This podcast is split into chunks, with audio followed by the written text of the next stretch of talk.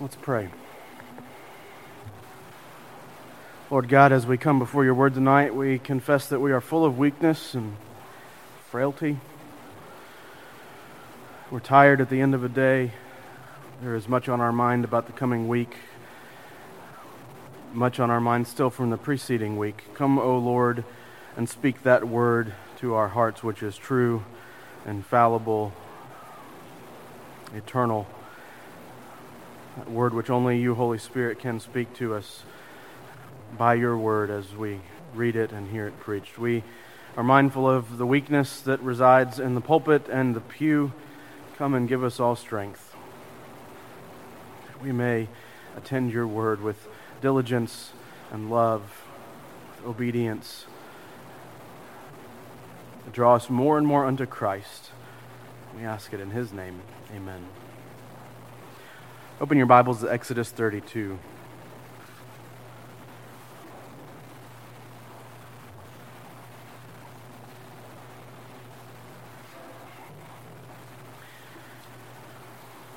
Exodus 32, hear the word of the Lord beginning in verse 30 down through 35.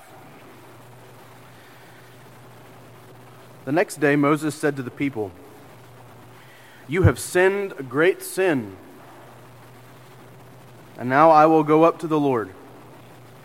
Perhaps I can make atonement for your sin. So Moses returned to the Lord and said, Alas, this people has sinned a great sin. They have made for themselves gods of gold. But now, if you will forgive their sin, but if not, Please blot me out of your book that you have written. But the Lord said to Moses, Whoever has sinned against me, I will blot out of my book. But now go, lead the people to the place about which I have spoken to you. Behold, my angel shall go before you. Nevertheless, in the day when I visit, I will visit their sin upon them. Then the Lord sent a plague on the people because they made the calf, the one that Aaron made.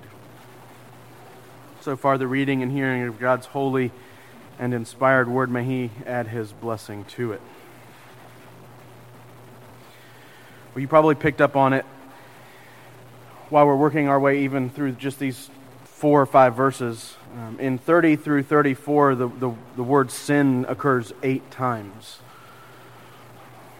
That's a lot just FYI. That's, that's a lot of sin um, for such a short little passage. So, as we begin to, to work our way through these verses, thinking about sin, about the effects of sin, I do want to ask you that question. What, how, how often do you think about it? You know, the effects of sin. All these things in our minds and hearts that work their way out of us, that, that go against God and go against what He has proclaimed to us and, and requires of all of His creatures. Those things that we think that, that transgress His law, those things that we say that go against Him, all those things that we do that don't line up with His word.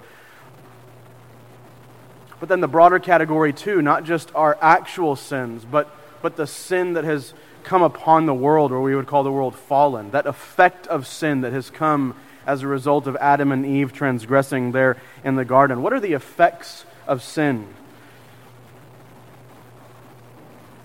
Confession of Faith, chapter 6, explains that by their fall, Adam and Eve brought to us four distinct things. There was a removal of our original righteousness so that we're not like we once were when God created us. There's a removal of our communion with God now so that we're not friends of God because our sin has put him at a distance from us. Our sin has put a separation between us and our Creator. Thirdly, they, they say that we have become dead in sin. That's Ephesians 2 language, that we're dead in sin.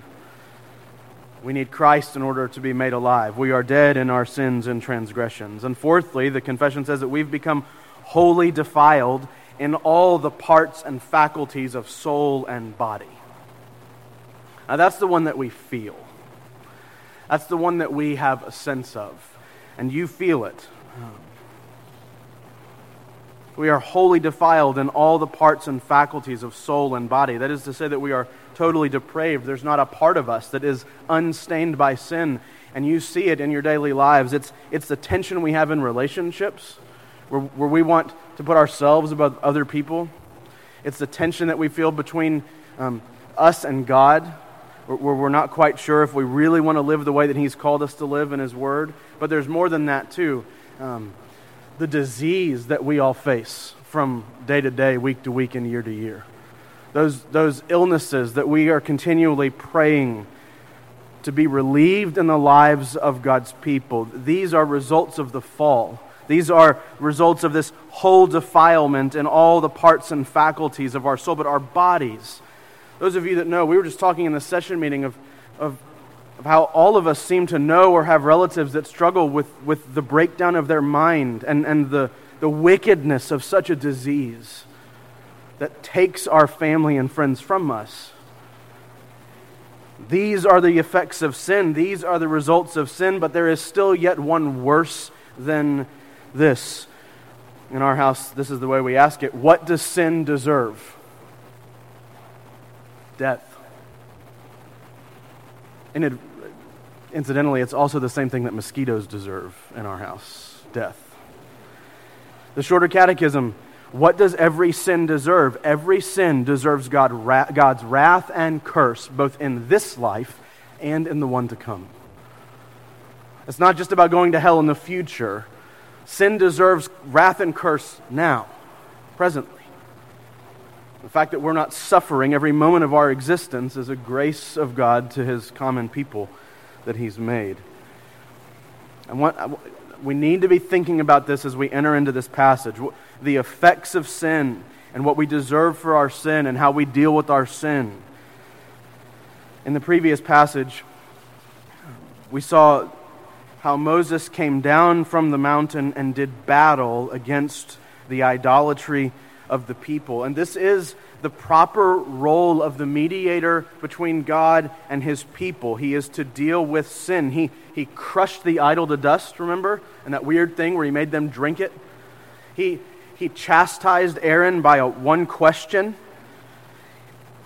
At the command of the Lord, he sent the Levites out into the camp with their swords unsheathed so that they would judge the people for their unrepentance and their idolatry.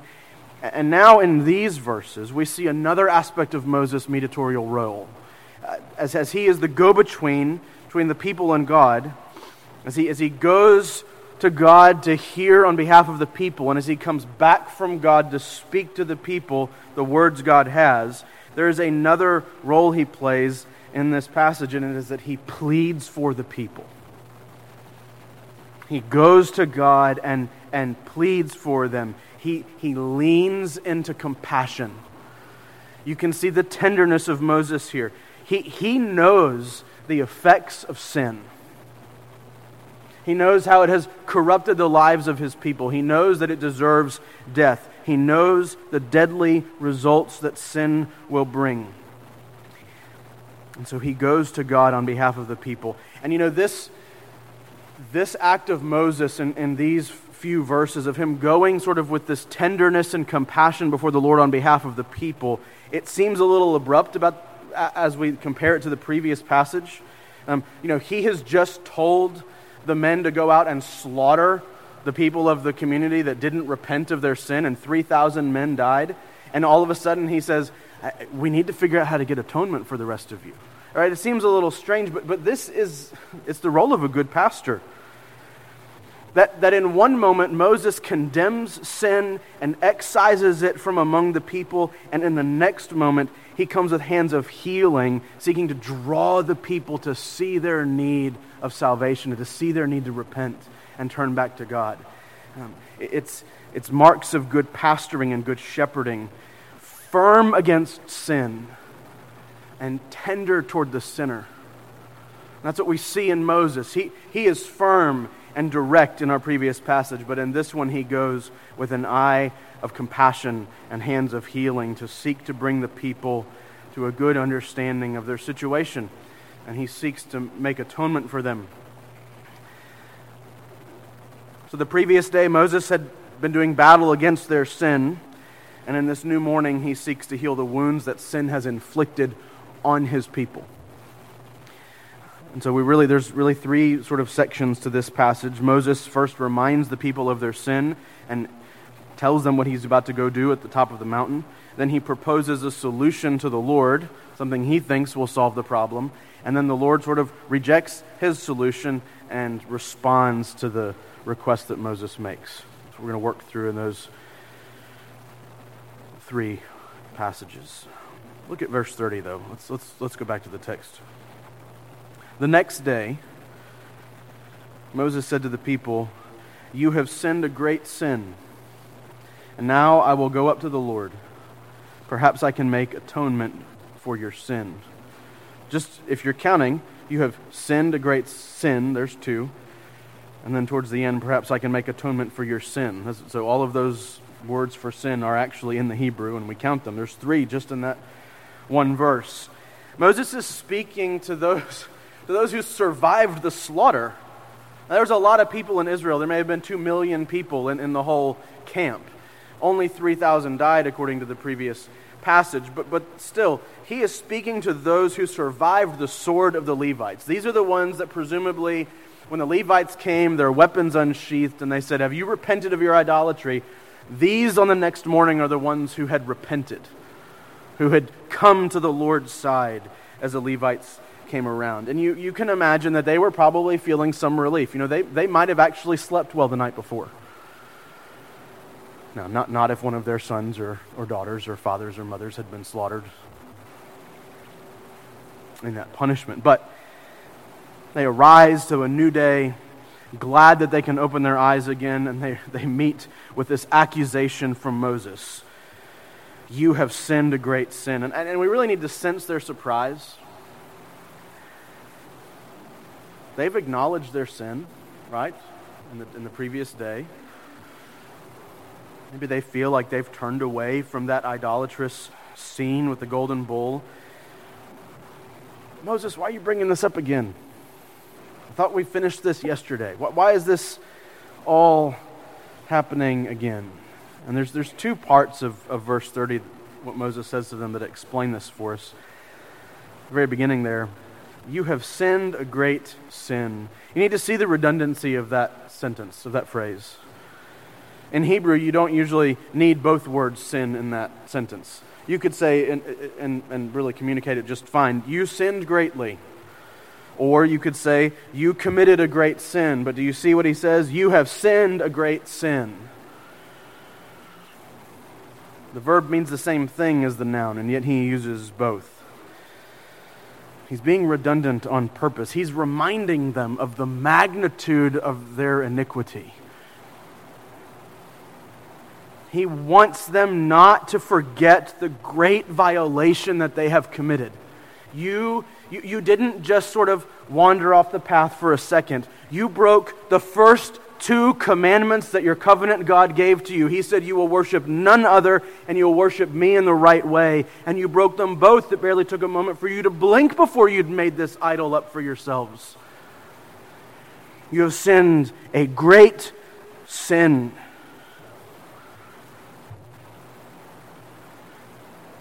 And now he says, I will go up to the Lord. Perhaps I can make atonement. That, that word is significant. Perhaps. Here, here's the compassion of Moses sort of peeking out in the midst of verse 30. He, he wants to seek forgiveness for them. He, he wants to see them brought back to God. He wants to see atonement made. But even he is not sure if the Lord will grant the forgiveness that they request. Perhaps. Such a great sin that they have committed that Moses has but hope the Lord will respond, but no guarantee. And We're going to talk about it when we get closer to the end. Christian, mind you, we have every guarantee in Christ that the Lord has forgiven us. Moses gave no such assurance to these Israelites. Perhaps I can make atonement for you.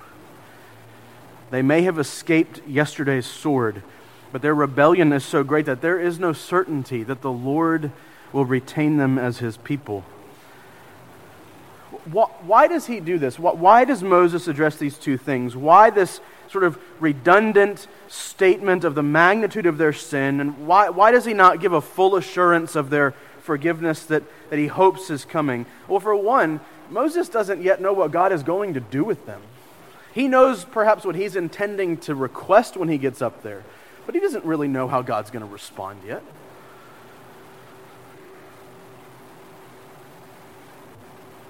Moses knows still, too, that, that sin is not without punishment. And he knows that, that this truth is too easily forgotten. He does not want the people to begin to treat sin lightly. Well, I didn't die yesterday when the swords were going around. I guess I'm okay. He doesn't want them to take sin lightly. Calvin says this Moses would humble them by setting the greatness of their crime before them in order that they may earnestly give themselves to repentance. You know, we may be able to give them in the best light that they have acknowledged their sin and that they have confessed their sin, but it's been a day can we really see true repentance in their lives yet? Can we really see that they've turned back to the Lord? Moses goes to them with these words, seeking to jar them from, from any sense of laziness they would begin to feel.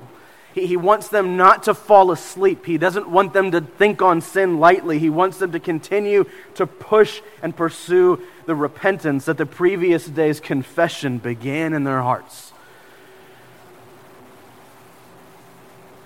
And the same is true for you today.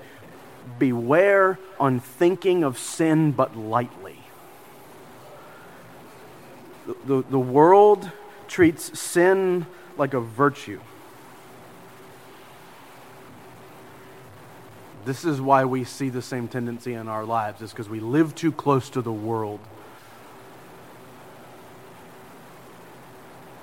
Beware how close you live to the world, lest you begin to treat sin like a virtue. Israel, do you realize they may not have imagined the golden bull to have been so offensive as God thought it? It wasn't that bad. We, we were sort of at the same time trying to worship Yahweh. And then it brought death into the camp. It's serious now. People have bled and died because of this sin that they committed. It's real to them now. Beloved, a, a little sin is never okay. It's not just that you're not supposed to take the big sins lightly, you're not supposed to take any sin lightly. Little sin is never okay. A little greed, a little arrogance, a little Sabbath violation, a, a little lust, a little anger, a little resentment, a little anxiety, a little little ingratitude, a little sin, a little bit of it is never okay. Never.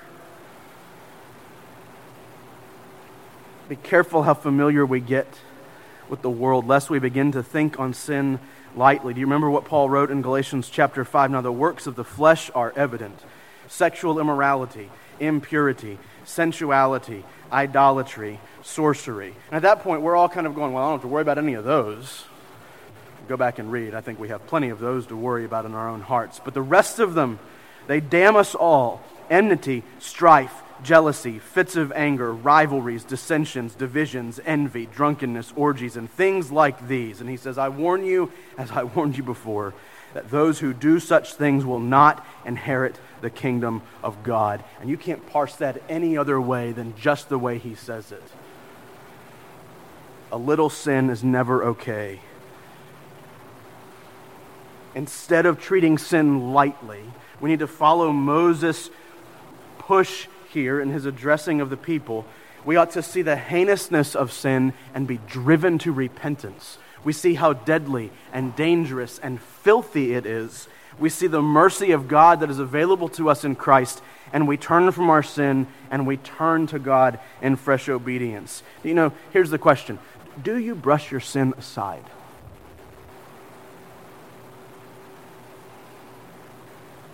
Or does your sin, when the Spirit is pleased to reveal it to you, does your sin make you more aware of your great need for deliverance. That's what Moses is seeking to do here. He's seeking to convince the people that they need their sin to be dealt with. That, that they can't just be happy that they're alive on that morning and hope that God will forget what they have done. They need sin to be dealt with. Why? Because it brings death and they need deliverance. And the same is true of us. We need deliverance from our sin. And,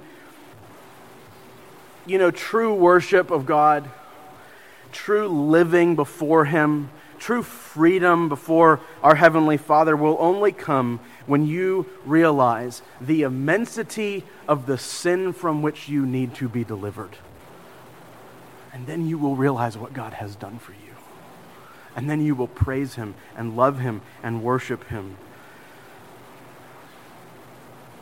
They need to remember how bad they've messed up. But Moses is tender and compassionate. He thinks he has a solution for their sin. Look at 31. So Moses returned to the Lord and said, Alas, this people has, here's the same phrase he told to them, sinned a great sin. They have made for themselves gods of gold. 32. But now, if, if you will forgive their sin, but if not, please blot me out of your book that you have written. And we've talked about it before. Moses does not justify their sin. You know, remember when Aaron spoke back to Moses last week, and, and Moses says, What have you done? He says, Oh, it's these evil people that you've left me with. Moses doesn't do that. Moses doesn't excuse the sin away. Moses shoots it straight. He doesn't excuse them. His approach to God is, is all a seeking after mercy. The people have sinned. And all that he can plead is exactly what he does there in 32. If you will forgive their sin. And that verse 32 is really a pain to study because so many people have different opinions about it. But it is meant to be sort of a choppy sentence. He doesn't finish the first part of the sentence. That it's, it's supposed to be two if then clauses. On the one hand, if you will forgive their sin, and on the other hand, if not, and you realize that he only has an attachment to the second part of the phrase. If not, blot me out of your book that you've written. It, it's as if he, he can't imagine the Lord actually forgiving them. He can't imagine the Lord doing this. And so he just sort of leaves it waiting. It's just, it would be so magnificent, so unexpected for the Lord to forgive their sin in this moment that he doesn't even have words to finish the phrase. But if not, please blot me out of your book that you have written. What book? Is there a book that God wrote that we don't have? Is there, do, are we missing the list of names at the back of our Bible somewhere where he wrote down Moses' name and, and maybe other names too?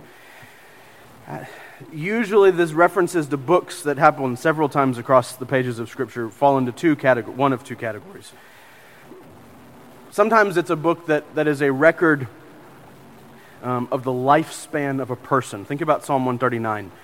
David says, Your eyes saw my unformed substance. In your book were written, every one of them, the days that were formed for me, when as yet there was none of them. He says, Before I was even born, before I was even known in the, in the app, the, the, the, in my father's eye, before I was even a twinkle there, you knew all the days. All my days were written in your book. David's lifespan was written in this book he speaks of. But the other option is that it, there's books listed in Scripture that seem to record those who have been called to salvation by the Lord. Isaiah chapter 4 refers to some, something like this. For uh, it says, And he who is left in Zion and remains in Jerusalem will be called holy, everyone who has been recorded for life in Jerusalem, everyone who's been written down for life. So it, it's either Moses's, um, all of Moses' days, and he says, You blot out my name from that book bring my days to an end sooner than you planned. Or it's, it's the book of life in which his salvation is found. Moses says, Write my name out of that, blot my name out of that. Either way, regardless of which book Moses is referencing, his meaning is clear that he puts himself up as a substitute for the people. If you will punish them, this is his request, punish me instead.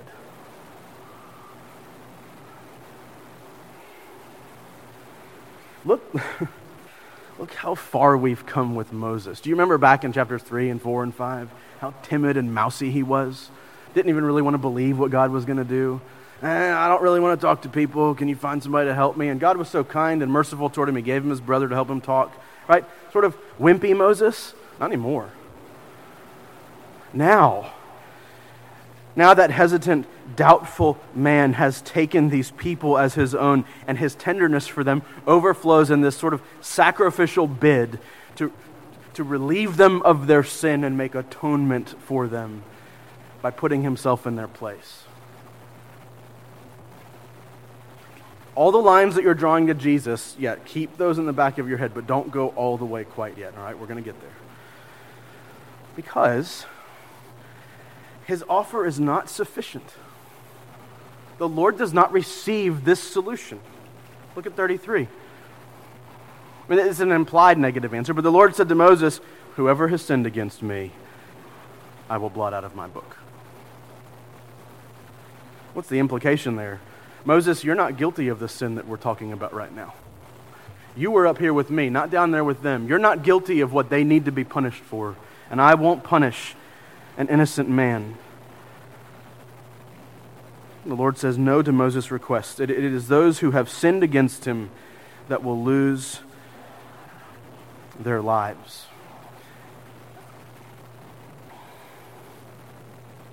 Moses was the mediator of God's people. He was the go between. He heard from God for the people, and he spoke for God to the people. But he was not able to make atonement for their sin. And we don't have to go very far in Scripture to find that this is true in, in many regards. Psalm 49, verse 7 says, Truly no man can ransom another or give to God the price of his life. Romans chapter 3 explains it a little further. No one understands, no one seeks for God. All have turned aside. Together they've become worthless. No one does good, not even one. Moses is just another human being. He can't step in and be a good sacrifice. He can't step in and be a substitute for these wicked people. He's not that good. He's a good mediator. He's gotten there. He's not that good. And it's important for us to see this that, that we too, we can't make up for our sin. There's nothing that you can do. You can't repay God for what you've done wrong. You, can't somehow sort of weigh the scales out between good and bad and, and, and, and come out good in the end. You, you can't trade your life for someone else's like Moses wants to. You may have a child or a parent or a sibling that you wish, Lord, if you would save them, you could gladly have my life. We can't trade like that with God. What can be done? That's the question that we're meant to be left with at the end of 33. Okay, if, if, if all of those who have sinned against him you're going to blot out, then what do we do? How does Moses reconcile this desire to, from, from 30 to atone for the sin of the people? What can possibly be done? Look at God's response in 34. Now go, lead the people to the place about which I have spoken to you. Behold, my angel shall go before you. Nevertheless, in the day when I visit, I will visit their sin upon them then the Lord sent a plague on the people because they made the calf, the one that Aaron made. Two things here. First, see the mercy and grace of God that He assures them that He will continue to lead them to the promised land. It, don't we expect Him to say, I'm done with y'all? I am done. In fact, he threatened it back at the beginning of 32, didn't he? I- am going to consume them in order that I may make a great nation of Moses. That's sort of what we expect still. Maybe he won't consume them, but he'll just give up on them, let them continue wandering until they slowly shrivel up and die in the desert. Isn't this the opposite of what we expect in our human understanding? Go, lead the people to the place about which I have spoken to you. My angel shall go before you. God has not changed. Remember, because he can't. He's incapable of change. He would continue to guide them in their journey. He would take his people into Canaan so that they may reside there as his chosen people. Listen, somebody wrote this and I forget who it was. Israel's unworthiness. Israel's unworthiness will not make the Lord adjust his purpose. What good news is that for us? That the unworthiness of God's chosen people will not make him change his course. That, that in Christ, any unworthiness that is left in us, and, and it's there, right? All that weakness, all that frailty, all that coldness and dullness and unfaithfulness, all of our unworthiness that's left in us, in Christ, the Lord will not adjust his purpose to redeem you. And so, in those ebbs and flows of life, where you would say in one moment that you feel closer to God than you've ever, ever felt before in your life, and, and just a week later you would say you wonder if you're even a believer. That, that if you would distrust yourself and trust Christ, but just, you have every guarantee that the Lord is with you and that the Lord will not renege on his promises that he's made to you. He didn't save us because we're good or because we're worth something. We've been reading Ephesians and family worship for uh, several weeks now, and there's these, these rich truths at the beginning of Ephesians where we, we talk about how God hasn't saved his people because we're holy and blameless, but what? God has saved us so that we would be holy and blameless. He didn't save you because you're worth something, He saved you because He loves you and He wants you to be worth something. And there's that great passage in Ephesians chapter 2 that talks about how we were dead in our sins and trespasses worthless, hopeless, useless to God. And what? In His love, in that great love with which He loved us, He's made us alive together with Christ. Dead people can't do anything. God's made us alive and brought us to Himself.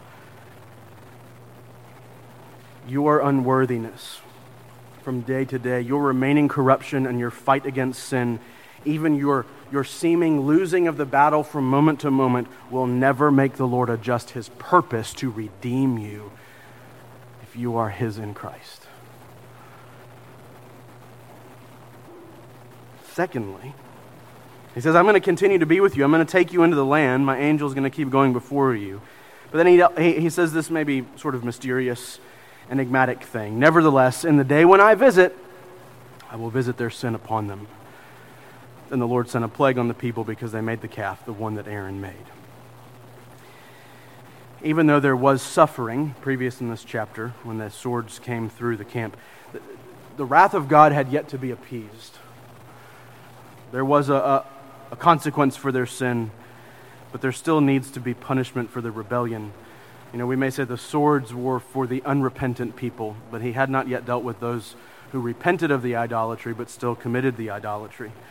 The, the reference to 35, this, this plague, is probably, this is how one man summarizes it, it's probably a summary of all that the people will have to endure in their years of wandering. It says it's probably a summary of the general penalty of the Lord that's imposed on Israel, namely, that none of this generation will see the land of promise. So the, the plague is, is sort of a, a general temporal judgment. And he will make clear to them in the future that they will not enter into the land of promise. Now, there were other uh, other circumstances that may be sort of tacked underneath this, but, but the main thing being they're not allowed to enter in. But what about that phrase? In the day when I visit, I will visit their sin upon them. There's this future sense to it. It's pointing forward to something. It just reminds me, I think it's, it's appropriate for us to remember this. It just reminds me of that constant refrain of the Old Testament that though God's people are unfaithful, God will be faithful and he will redeem them from their sin. And one day he will put sin to death. One day he will ransom his people fully and finally from sin. As we saw at the very beginning in Genesis chapter 3, when he says, I will put enmity between you, speaking to the serpent, and the woman, and between your offspring and her offspring. He shall bruise your head, and you shall bruise his heel. Yes, sin and Satan and, and the temptations of this life, yes, indeed, they will be a plague upon God's people. But one day, someday, the seed of the woman will come and crush the head of sin and crush the head of Satan, and all things will be made right. And this has happened on the cross of our Lord Jesus Christ. That's what all of the Old Testament is pointing toward. It's what, it's what the Lord said in Genesis 22. Do you remember when, um, when Abraham goes up to the mountain with his son Isaac, the son he's been yearning for and pining after and hoping for, and finally, hope beyond all hope, and the son is born to his aged wife, and he gets word from the Lord one day that he needs to go and put him to death on top of the mountain. I'm pulling a Jonah, by the way, at that moment. I'm finding the opposite direction and I'm going. May the Lord make us as faithful as he made Abraham. Abraham goes up the mountain. You remember he's about to bring the, the knife down, and the Lord said, Do not lay your hand on the boy or do anything to him, for, I, for now I know that you fear God seeing that you have not withheld your son, your only son, from me. And Abraham lifted up his eyes and looked, and behold, behind him was a ram caught in a thicket by his horns. And Abraham went and took the ram and offered it up as a burnt offering instead of his son. So Abraham called that place, The Lord will provide.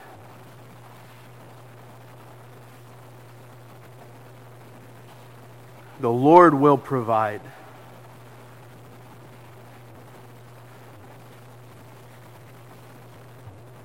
What all of the Old Testament's pointing toward.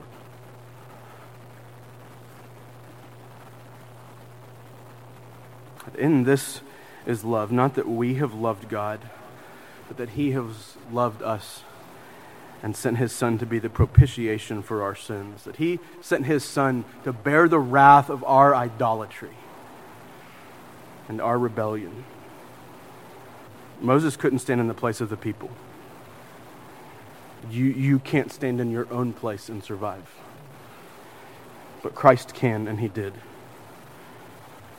So that we can read from Paul in Romans 5 God shows his love for us, and that while we were still sinners, Christ died for us. Or Peter in the second chapter of his first epistle, he himself, speaking of Christ, bore our sins in his body on the tree, that we might die to sin and live to righteousness. Beloved, by his wounds you have been healed.